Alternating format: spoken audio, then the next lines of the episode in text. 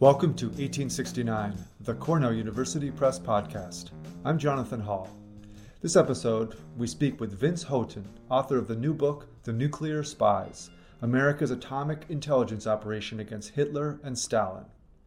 Vince Houghton is historian and curator at the International Spy Museum. He taught courses in Cold War history and intelligence history at the University of Maryland and is the host and creative director of Spycast, the Spy Museum's popular podcast. His work has been published widely in such media as the Wall Street Journal, the Washington Post, The Economist, Vanity Fair, and many others. We spoke to Vince about why the U.S. government was unable to create an effective intelligence system to monitor the Soviet Union's nuclear capabilities. What were some of the incorrect assumptions Americans made about Soviet science? And what were the strategic repercussions of these errors for the U.S. as the Cold War deepened? Hello, Vince. Welcome to the podcast. It's great to be here. Thanks. Well, we're excited to be talking with you. Your new book, The Nuclear Spies America's Atomic Intelligence Operation Against Hitler and Stalin, will be officially out September 15th. 70 years ago, we're on the 70th, 70th anniversary, August 29th, 1949, just a few days ago, 70 years ago, the Soviet Union detonated its first atomic bomb, and it completely shocked the US intelligence establishment. Considering how successfully the US conducted their atomic intelligence effort against the Germans in the Second World War, why was the US government unable to create an effective atomic intelligence system to monitor the Soviets? How did the US get it so wrong? Yeah, no, that's the that's the heart of everything, and I guess we couldn't have planned this any better. I didn't think about the fact that it's the the perfect anniversary. We should have had it come out on August 29th. yeah. um, but uh, the, kind of the, jux, the, the the essence of the book is, you know, we screwed this up so royally, which it's not, you know, to judge ourselves on that is somewhat unfair because we've been consistently bad about predicting when people are going to become nuclear powers since 1949. But then again, we were really, really good at finding out what the Germans were up to just a couple years earlier. And so that that to me became kind of the fundamental question. Why did we get it so right and then so wrong within just a short time period? Uh, and the short answer to all of this is that we thought the Germans walked on water. We thought German science was the best in the world. We thought German industry was second to none. And conversely to that, we thought the Soviets were morons. And we thought the Soviet industry was was 100 years behind everybody else.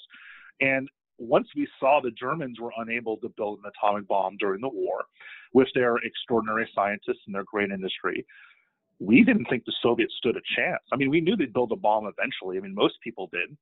Um, some actually, you know, Harry Truman, very not knowing any better, said, "Oh, they'll never get one." But people that knew better, Leslie Groves and others, said like 25 years. Uh, even the scientists who had contacts on the other side understood how difficult it was for us to build it and how the Germans weren't able to and said, look, we got time to figure this out. And so, from an intelligence perspective, you don't focus on stuff you're not immediately worried about. And you don't beef up your scientific intelligence apparatus unless there is a reason to do so particularly when you're trying to kind of get the CIA off the ground as you were in 1947. And so a lack of any real need to go fast combined with our feelings about the Soviets meant that we, we dropped the ball. And that's kind of the short answer to that question. Okay, okay. So now I know that you're the historian and curator at the International Spy Museum, and you have access to a lot of fascinating history and interests uh, across the board uh, uh, uh, when it comes to espionage. What drew you to this topic in particular? So, what was interesting about this is, is kind of my origin story when it comes to nuclear weapons goes way back. Um, I was seven years old uh, when my parents let me stay up way past my bedtime to watch a TV movie called The Day After. Oh, I remember uh, that. And it, yeah, so 1983, it, it really messed me up. Um, my parents probably didn't realize that, but it, made me fascinated with, you know, kind of the impact that nuclear weapons had on the way we did everything. Uh, and so in 1986, when I was 10, a new book came out that I begged my parents for. They're like, "You're not going to understand this." I gave it to me anyway. It was a guy named Richard Rhodes, wrote a book called "The Making the Atomic Bomb." uh, which I read at 10, I read again at 12, and I read again at 14, and eventually I understood it, but it took wow. a little while. And that got me really fascinated with kind of the atomic side. I knew I wanted to study that. Then I was in the Army in the 1990s, and I was, as my bio says, um, I worked with both civilian and military intelligence agencies in several capacities. So that brought the intel side into things. And I tried to find a way to combine the two. I didn't think I'd be able to pull it off. When I actually went to work on my PhD, I thought everything had been done when it came to nuclear intelligence. And because there are dozens of books that talk about the American intelligence effort against the Germans in World War II. And there are hundreds of books that talk about how we tried to spy on the Russians and their atomic bomb program in the Cold War. And I'm like, God, there's nothing left to write. And then I realized, and this was kind of the epiphany, that none of them overlapped. Not a single one of those books talked about both. Now, there's Spying on the Bomb by Jeffrey Richelson from, you know, who just passed away from the George Washington University's uh, National Security um, um, um, Archive, uh, who wrote a book that has a chapter on the Germans and a chapter on the Soviets, and then a chapter on Pakistan and Israel and all those. But there's no connection between the two. And it's, a, it's though history or historians had written an artificial line of demarcation between the end of World War II and the Cold War. Like there's a magical changing, and everyone's life changed magically between the way the one war ended and the Cold War began. And not understanding that it was just a Tuesday to a Wednesday. It was just a different day. It was just no one's life like dramatically changed. The intelligence agencies were still doing intelligence work. People were still doing science. And I realized, I thought at least, that I would tackle these questions together and see if there's any relation between the two. And that was kind of the magic. That was where I said, oh my God, I've got a dissertation topic uh, that is relatively, you know, broad based. It's not some obscure, you know, antebellum Kansas, you know, you know, women's history. It's it's a big question about American intelligence and nuclear weapons in World War II and the Cold War. And I was just flabbergasted that no one had done it before. Uh, I was very happy. Uh, and I think that I've at least kicked off the question. You know, I think I answered it, but I may be wrong. I mean, that's historians better be prepared to say that. Uh, but I think I at least started a very important question about how we need to be dealing with these two things as one intelligence problem versus two different entities. Wow, that's fascinating. It's amazing that, as you were saying, that no one had put those two pieces of the puzzle together. We're so happy that you have. Um, and and you, one of the things that you said, you say in the book, and you also mentioned in the introduction here of the podcast, that um, you know that the U.S. just had completely incorrect assumptions about Soviet science, that it was backwards, and that the Germans walked on water. Could you elaborate more on that? Yeah, I mean, it, it's if you look at the German side, right? The, the head of the German atomic bomb program, Werner Heisenberg, was basically either the PhD advisor or a close friend and peer of like everyone who worked on the Manhattan Project. So we, we now revere these scientists who worked on the Manhattan Project, but no one really knew a lot of their names beforehand. They were relatively young PhDs, professors, places. I mean, people knew Oppenheimer, people knew Fermi, but for the most part, a lot of these guys who now elements are named after, literally on the periodic table, were not household names. Heisenberg was. Heisenberg, in many cases, had been their professor. He had been their mentor. And so you looked at him, you looked at people like Hans Geiger, you know, and they named the Geiger counter after him. You look at people like Otto Hahn, who had discovered nuclear fission. You look at some of the people who had reinvented physics and quantum mechanics in the 20th century, working at places like the Kaiser Wilhelm Institute, where at one point in the 1930s, there's three different Kaiser Wilhelm Institutes that matter to me one for physics, one for chemistry, one for physical chemistry. Albert Einstein was the head of the Physics Institute right? So that's pretty good. Otto Hahn was the head of the Physical Chemistry Institute, and a guy named Fritz Haber was the head of the Chemical Institute. Fritz Haber was the most important scientist during World War One, figured out how to pull nitrogen out of the air, which not only kept the Germans in the war for another year, but re kind of changed completely how we do things like uh, create fertilizer to keep everybody alive.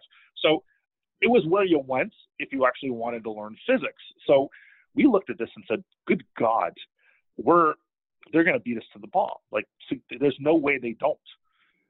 And then they didn't, not even close, right? They, they basically stopped at a point in which we hit in the mid 1943 era, 1940, late 1943, and they just didn't go any further than that. They thought it was too hard. They thought they didn't have enough resources to do it. And so we finished that off and said, God, the, the best scientists in the world couldn't do this. Then we looked at the Soviets and said, Jesus, they've got a couple good guys. Peter Kapitsas knows what he's doing. Igor Kurchatov knows what he's doing. But for the most part, yeah, they're not really great at science. They never really like set the world on fire. And industry wise, they're way behind everybody else. Like at that point, there's a joke by, you know, one of the titans of industry in the United States that like the number one product that Soviet industry had created was a two-seated tractor. You know, that allowed for two people to ride around and plow the fields versus just one. Wow. And right, I mean that that was a joke, I guess. Yeah. But it was more it was more the idea that no one had a perception of the Soviets as being anything but bumpkins. And you can see this reinforced. The crazy part about this is when the Soviets build a bomb, right? When they demonstrate that they've caught up to us in atomic weapons, no one concluded that they were good at science. No one said, oh, well, of course they did, right? They've got good scientists. No, they went and said they stole the bomb, right? Uh-huh. It was this uh-huh. big espionage plot. You know, and espionage played a little bit of a role in this, but I argue vehemently, and I'll argue, I mean, that's part of the spy museum, that espionage played a minor role in the Soviets getting the bomb. The major role was it was physics, and physics is physics, right? It's not like physics changed if you're Russian or American. Physics is physics, and they had good physicists, and they figured out how to do it, right? I mean, there's it's not a secret. The only secret in Glenn Seaborg, who was the guy who, in, in discovered plutonium and would later be the head of the Atomic Energy Commission, said the only secret of the atomic bomb was whether or not it would work. And Hiroshima and Nagasaki basically showed the world that that was no longer a secret. So the Soviets had good scientists. They built the bomb. But even after 1949, we still said, oh, well, they stole it. It was the Rosenbergs. It was Klaus Fuchs. It was this, you know, the dastardly Soviet intelligence. And that's what led us to being surprised again in 1957. Oh my God, the Soviets put Sputnik into space. How are they so far ahead of us? Well, idiots. They've got really good scientists. Hmm. I mean, and they always have. Uh, and then Gagarin in 61. How did they beat us into space with a man? Well, they've got really good scientists, right? Why did you get this in 1945? At least in 1949, then you wouldn't be so surprised about this.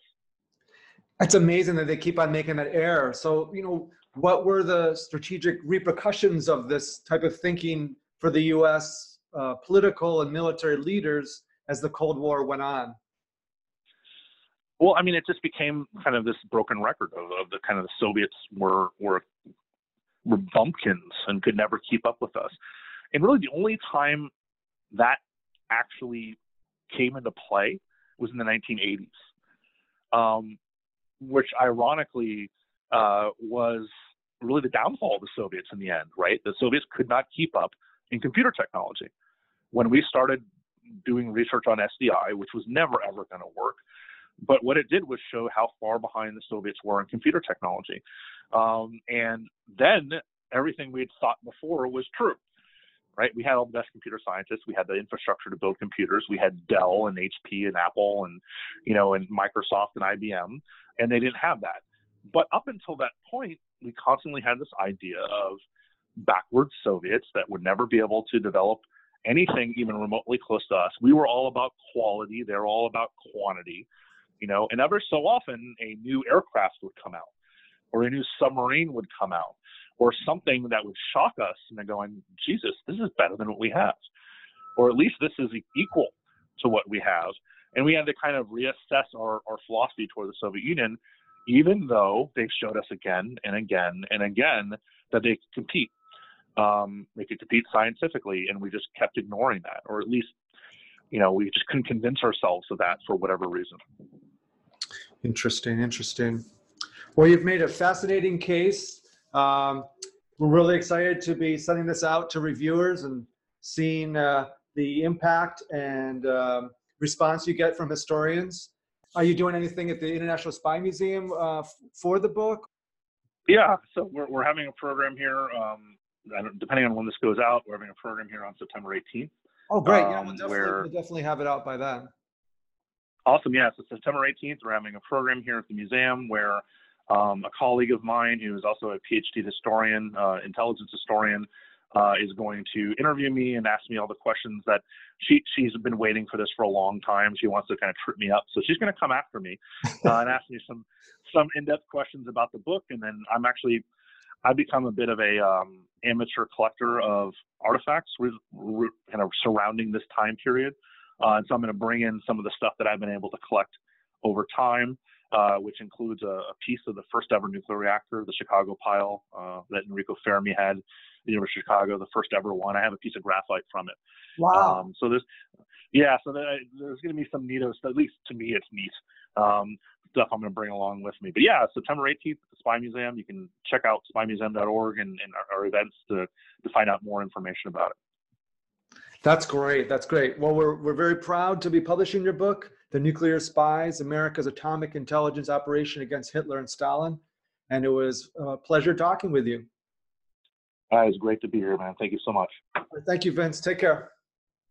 Awesome. You too. That was Vince Houghton, author of the new book, The Nuclear Spies America's Atomic Intelligence Operation Against Hitler and Stalin. As a loyal listener to the podcast, we'd like to offer you a special 30% discount on his new book. To receive your discount, please go to cornellpress.cornell.edu and use the promo code 09POD. If you live in the UK, use the discount code CSAnnounce and visit the website combinedacademic.co.uk. Thank you for listening to 1869, the Cornell University Press Podcast.